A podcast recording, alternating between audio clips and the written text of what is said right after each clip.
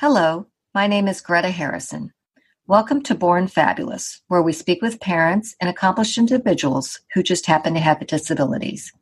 You are about to hear episode 7, which is part 3 of a four part interview with Sandra McElwee. Sandra is the mother of Sean McElwee. Sean is a 25 year old actor who is a cast member of A&E's Emmy winning series Born This Way. Sean also owns Seanese, a t shirt company, does extensive public speaking, and has a part time job. Sean has Down syndrome.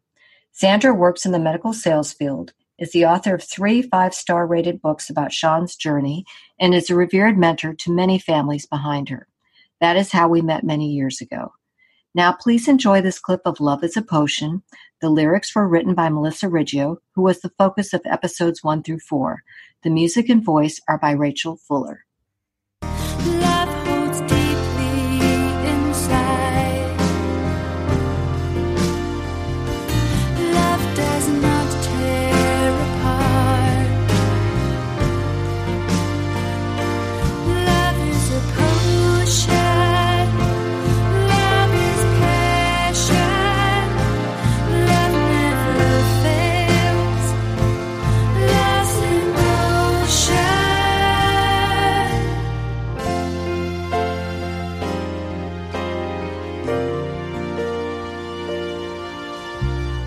Tell tell me what does what does Sean like to do for fun?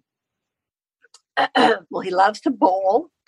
Um, he loves to go on dates with his girlfriend. Um, he, think, loves to think up shirt ideas all the time. Um, he plays video games. Uh, he likes. He has an Xbox and loves it. Um, we've got a new puppy, and he loves playing with her. Um, he loves to golf.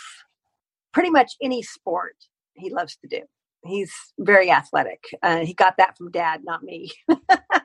and he played sports in school too, didn't he? No. He, well, he, when he I was, say when I say school, maybe like junior or was it junior high? He he did he did play a lot of sports. Well, he was okay. So sports started young. Um, you know, physical therapy is physical therapy, but actually doing something is better physical therapy. So we got his X-ray at for his neck at two and a half, and and he, we were told he passed, but that's another story in itself. Um, and we started a mommy and me gymnastics class, and so gymnastics was his first sport, and you know, of course, what's what's an I what's a physical therapy goal? Jumping. Well, where better to learn how to jump than at gymnastics on a trampoline? And so he he started gymnastics at two and a half years old. Then at five, when soccer started, um, we enrolled him in the regular AYSO soccer team mm-hmm. because at that age, they're all none of them know what to do. I mean, all the kids are chasing the ball and they don't even start keeping score for a couple of years for two or three years so so we signed him up for soccer and he ran around the field and he kicked the ball and um, and then we signed him up for for baseball.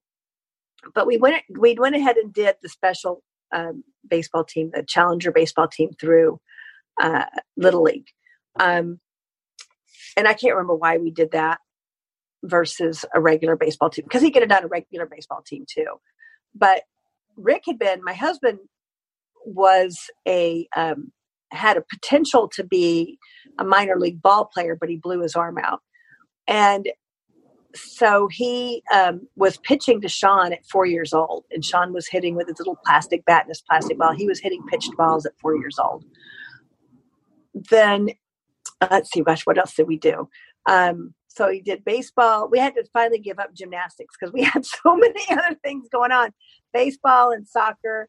Um, our community recreation department started a basketball league for little kids oh my gosh, he would sit there and try so hard to hit the basket. I mean, the ball would barely hit the bottom of the net, and the net was lowered to eight feet. And he couldn't make a basket that first season to save his life, but he didn't give up. We ended up buying a basketball goal, putting it on the driveway, and he would spend hours shooting baskets on the on the driveway. And now, you know, it's nothing but net. Um, just you know so that and then they had they started a volleyball league so we signed him up for the volleyball league so every sport And it wasn't so much for anything other than him to know how to play the games. And when he was in high school, um, okay, so junior high was horrible. We had this really um, blessed elementary school experience where he was fully included and he was fully included in everything. Even it, he was in choir, you know, he'd sit down halfway through the performance because he was too tired to stand up because it was at night, you know, after the long day of school and stuff. They didn't care. You know, he could sit down. Nobody cared that he sat down. um, so we go to junior high. Before we get to junior high, we had the whole team from from the elementary school, the principal, the school psychologist, the inclusion specialist from the district, his aide. Everybody went to the junior high to meet with the principal to say, here's what we've done that's been successful. Mm-hmm. And the principal wouldn't listen to anybody. He simply sat there and talked for the entire hour um, and wouldn't and didn't allow anyone a chance to, to say a word and um, basically set sean up for failure he told us in that meeting we've never done inclusion here before. I've checked with the principals at the other intermediate schools in the district. They've never had one successful inclusion case um, so this is going to fail. And i said well being the ever consummate salesperson that um, my job is to overcome objections i said well, won't it be a feather in your cap when you have the first successful inclusion student? Because my son is not a case. I didn't say that, but I was thinking he's not a case, he's a student. And then he said, Feathers, I don't need any more feathers. Um, I retire in two years. And that was it. He just wanted to slide on out without doing anything special. So he set Sean up for failure. Seventh grade was a living hell. And we skipped eighth grade. It was intermediate school, so it's only seventh and eighth grade. We skipped eighth grade, went on to high school. I said, those teachers have been in the break room, Sean, all year and telling everybody, all the other teachers about, you know, this horrible child. And, uh, you know, he doesn't need one more year of this. And honestly, if we'd have kept him there one more year, I think that would have done him in. He would have completely been toast. Um, he would have hated school when he loved school up to that point. So we went on to high school. Well, now all of his friends are a year behind him at a different school. He doesn't have any friends, he doesn't know anybody. So he's going up to people at lunch, trying to talk to them. They don't know him. They're just like, okay, can't understand him. Um, he doesn't have any sense of belonging because he doesn't belong to a group. In high school, it's so important to belong to a group. And so I said, look, he needs to be a member of a club um, and he needs to be, you know, a, a assistant because every fall you see all these football teams that have an assistant with Down syndrome, and they're you know all these media about it, and on and on and on. Well, he needs to be an assistant for a sports team. He needs to be something. Well, they asked every sports team, and the only one that said that allowed Sean to be their assistant was the baseball team. And the um, the minute Sean started working with the baseball team, everything changed. He sat with the baseball players at lunch.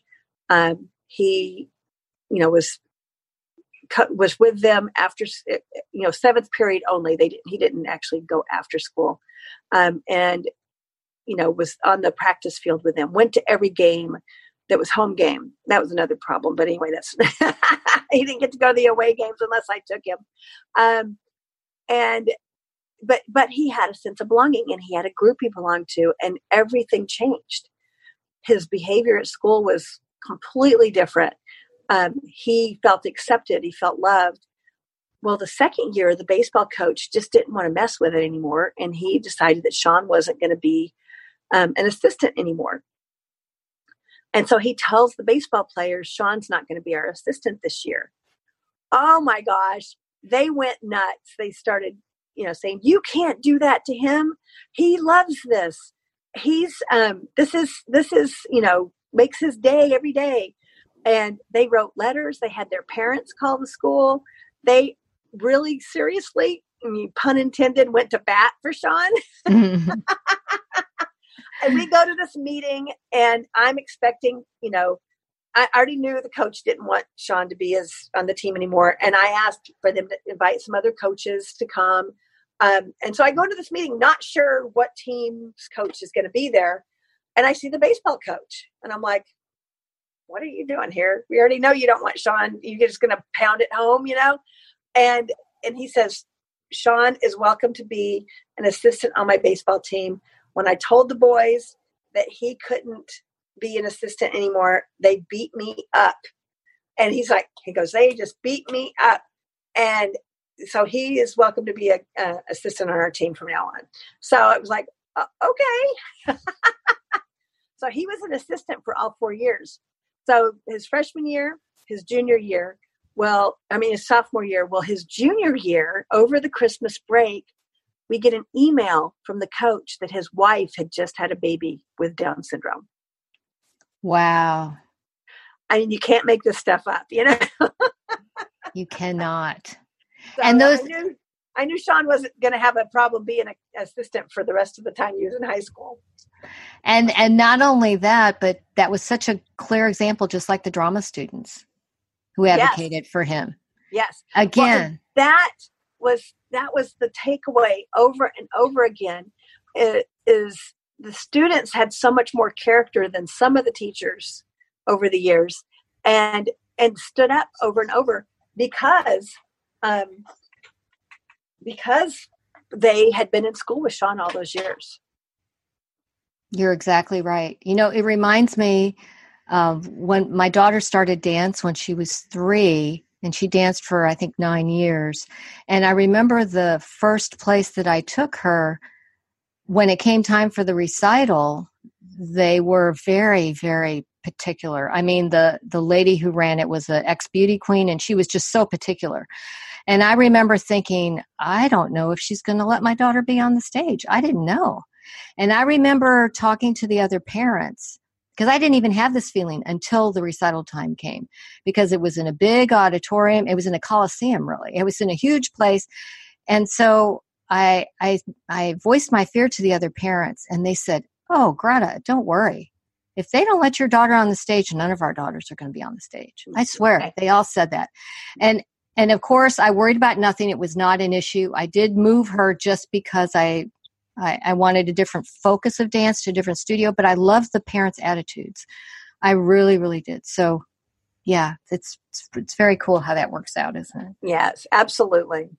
So, what do you and Rick do for your sanity? I mean, just for your sanity, what do you what what is what do you have a hobby? Is there something that makes you happy? What do you do for your sanity? Oh, I don't know that I have any sanity. you do. You do. um, well, um, currently, I well, I haven't been exercising, but I used to exercise on a, a regular basis. But I need to get back to doing that. Um, we like to take trips. Now we go on. We take Sean on a lot of trips, but we've taken a few trips without him, and we have. Um, um, we like adventure trips, so we love to snorkel and um, we live 30 minutes from the beach. So as often as possible, I go to the beach, and that's where my sanity is. I always. Um, Your sanity is the beach. Yeah, it really is. I always feel like every stress I have is just sucked into that ocean somehow. And it's kind of funny because we're on different sides of the country, but where I live, I'm not that, I'm not on the beach, but I'm maybe 20 minutes from the beach. So I live in an area where a lot of people feel the same way. Yeah. Just, just different oceans. exactly. All right, let let's touch on the friends because it seems to be a fairly common theme that it's it's harder to find real friends when they get older. And we're in we're living in an age where everybody's glued to their phones, so there aren't as many interpersonal interactions as there were when maybe you and I were growing up. So when you combine that with an with a, a obvious disability that you can see, I always think there's a difference. You know, I I advocate for people with all kinds of disabilities, but when you have a disability that you can see versus one that's invisible, there's pluses and minuses to both. So if you could just talk about that, his evolution with friendships. Well, okay, so Sean, um, his typical friends in school were great. He, because inclusion wasn't um, really the norm in our school district, um, he didn't have any classmates with Down syndrome in his classes. By the time he turned 15, our our local Down Syndrome Association had um, teen and adult activities, and I would take him to these activities, and he one of them was the red carpet ball, which you've seen on Born This Way. Um, typical friends come and go, and that happens for you and me too. We have we all have friends. I, I have a few friends that I've been friends with for over the years, for many many years, but I have a lot of friends that I've been friends with for short periods of time. What's that poem? There's a, a saying that's like friends for a season, friends for a reason. I don't know what it was. Anyway, huh. so I've got I've got a lot of friends that I've had for like my PTA friends in elementary school. We'll still get together every once in a while, but I don't see them on a regular basis. But I've got my best friends that I've had for over the years. Anyway, so so friends come and go for all of us. Long story short, we when our kids have friends that aren't typical friends and can't drive them to go do things, we've got to drive them We've got to be the ones making the effort. And at 15 years old, he had two or three friends that I would take and do things, but their parents never took Sean. There was no reciprocation. And of all of the people, Sean was the easiest of all of them. But they're they never took Sean anywhere. And I had a girlfriend who was experiencing the same thing. She would take her her daughter and her friends places, but they wouldn't um, but they would never take her daughter anywhere. So we're talking to each other, and summer's coming up, and we want to keep them busy and active and social. And we just went, I'm not doing every social activity this summer. And she said, I'm not either. I'm not sure what to do. So we invented a thing called Cool Club.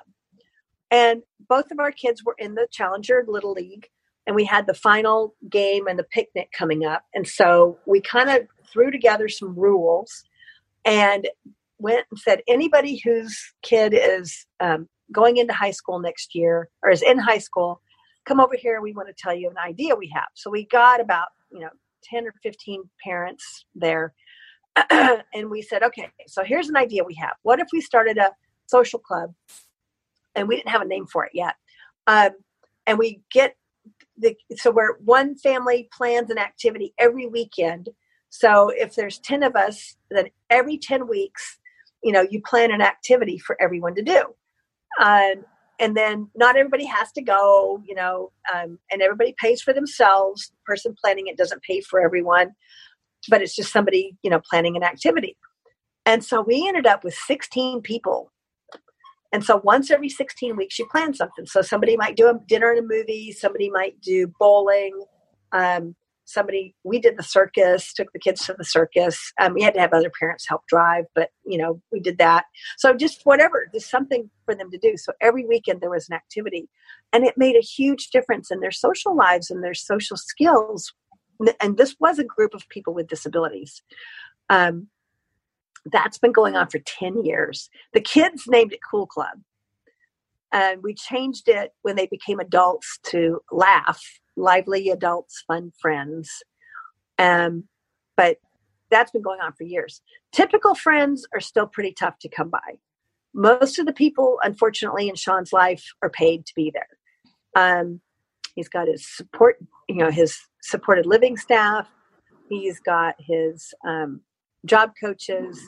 Um, Sean C, who you see on the show, you know, is Sean's friend. They met from a church group that Sean was at and you know uh, but his his friends from elementary school and high school they moved. They don't live here. It's really expensive to live in orange county. So they don't live around here. So he just doesn't have those friendships have not continued over the years unfortunately. Now sean c who you mentioned he's the one who had a girlfriend that your sean liked correct?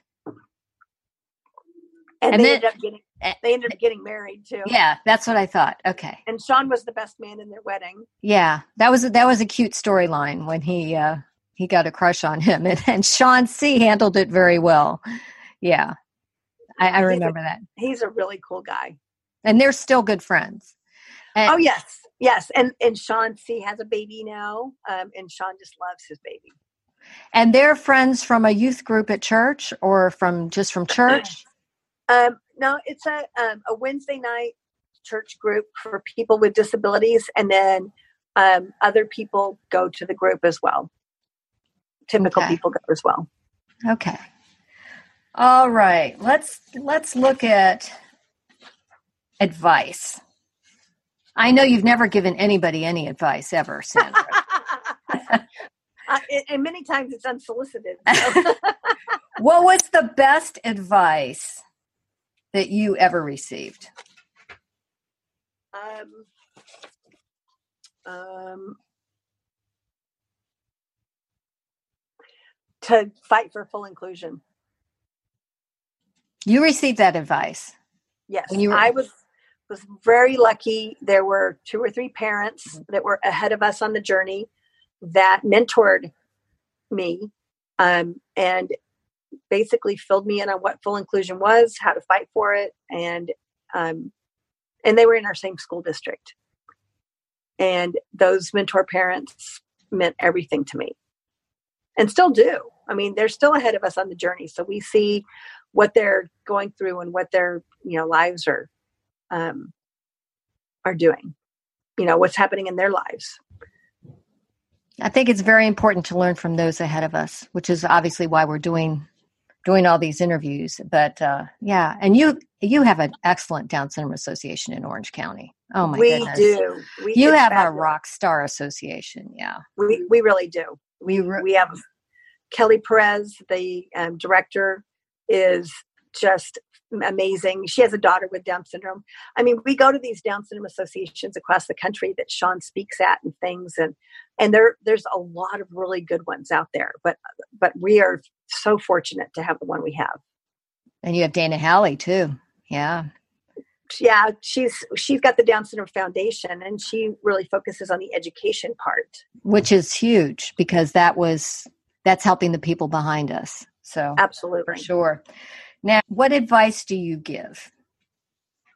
Um, well, number one, never, ever, ever give up on your child um, because you just don't know where they're gonna where they're gonna end up. You, I mean, if someone had told me when Sean was born that one day he's to be on TV, he's to have his own T-shirt line, he's to be a keynote speaker. I mean, okay, my kid who couldn't articulate three words together, who ran his words together at 18, keynote speaker, how did that ever happen? Um, you know, how did he end up on TV? Honestly, we just never told him no.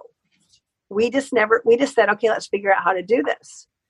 And when I wrote the first book, um, you know, Who's the Slow Learner? A Chronicle of Inclusion and Exclusion, I started doing speeches. I started doing keynote speeches to parent groups and education, um, you know, TASH um, conferences and things like that, and and talked about Sean's life and how much he'd accomplished. But I always had the this the it end with Sean talking about his life, and he had a few slides so I would end at elementary at elementary school because I wanted to keep it positive. And then he, he would start off, you know, in high school I went to dances and we put all of his words on the slides so if somebody couldn't understand him, they could at least read what he was saying. So he was getting the practice doing that. And then people started wanting him to be the speaker, not me. Mm-hmm. and I'm like, oh gosh, we're going to have to have more than a few slides for Sean and so I kind of kept it the same. You know, I wrote it and said, okay, you're, you know, I went to dances in high school. I was the assistant for the varsity baseball team. I was this, I was that. And then one day he goes, Mom, my speech is boring. I need a new speech. And I go, thanks. I said, but I, I said, well, what do you want it to say? And he said, I want people to know that I have dreams and that they have dreams and the dreams can happen because it could happen. Because if you don't give up, it could happen. And I said, Oh, that's good. And so we're driving to LA in the rain. It's going to take us forever to get where we're going because we're only going five miles an hour. But I turned the recorder on my phone and I said, okay, keep going. Tell me what's going on. And he says, well, you know how I never give up because it could happen. And when you don't give up, it could happen. I mean, he just keeps saying it could happen. I said, okay, it could happen. Has to be part of the speech for sure. And then he said, because that's what faith can do. And I said, so what dreams have happened? And he said, well, um, I wanted to be on TV and I didn't give up. And I kept taking classes at community college because high school wouldn't let me take classes. And I'm, um, um, and that's what faith can do because I didn't give up. And, then he said, um, you know, I always wanted Sparky, what are you doing? She's dragging a rug down the hall. Mm-hmm. it's like a two year old trying to get your attention, mm-hmm. right? Stop. Um, so, so he's just, you know, he just kept going. And, and so I come up with this theme. It could happen. That's what faith can do. So I sit down and, you know, write his speech. And he says, you know, I wanted to meet celebrities. Um, and I wanted to meet Meghan Trainor, but Stephen said I'd never meet Meghan Trainor, but I didn't give up. And I met Meghan Trainor. That's what faith can do. I mean, so it's like, okay, so we sit down together and we basically write the speech and that was when his t shirt company idea came up. And he said, Now we need shirts and hats and bags.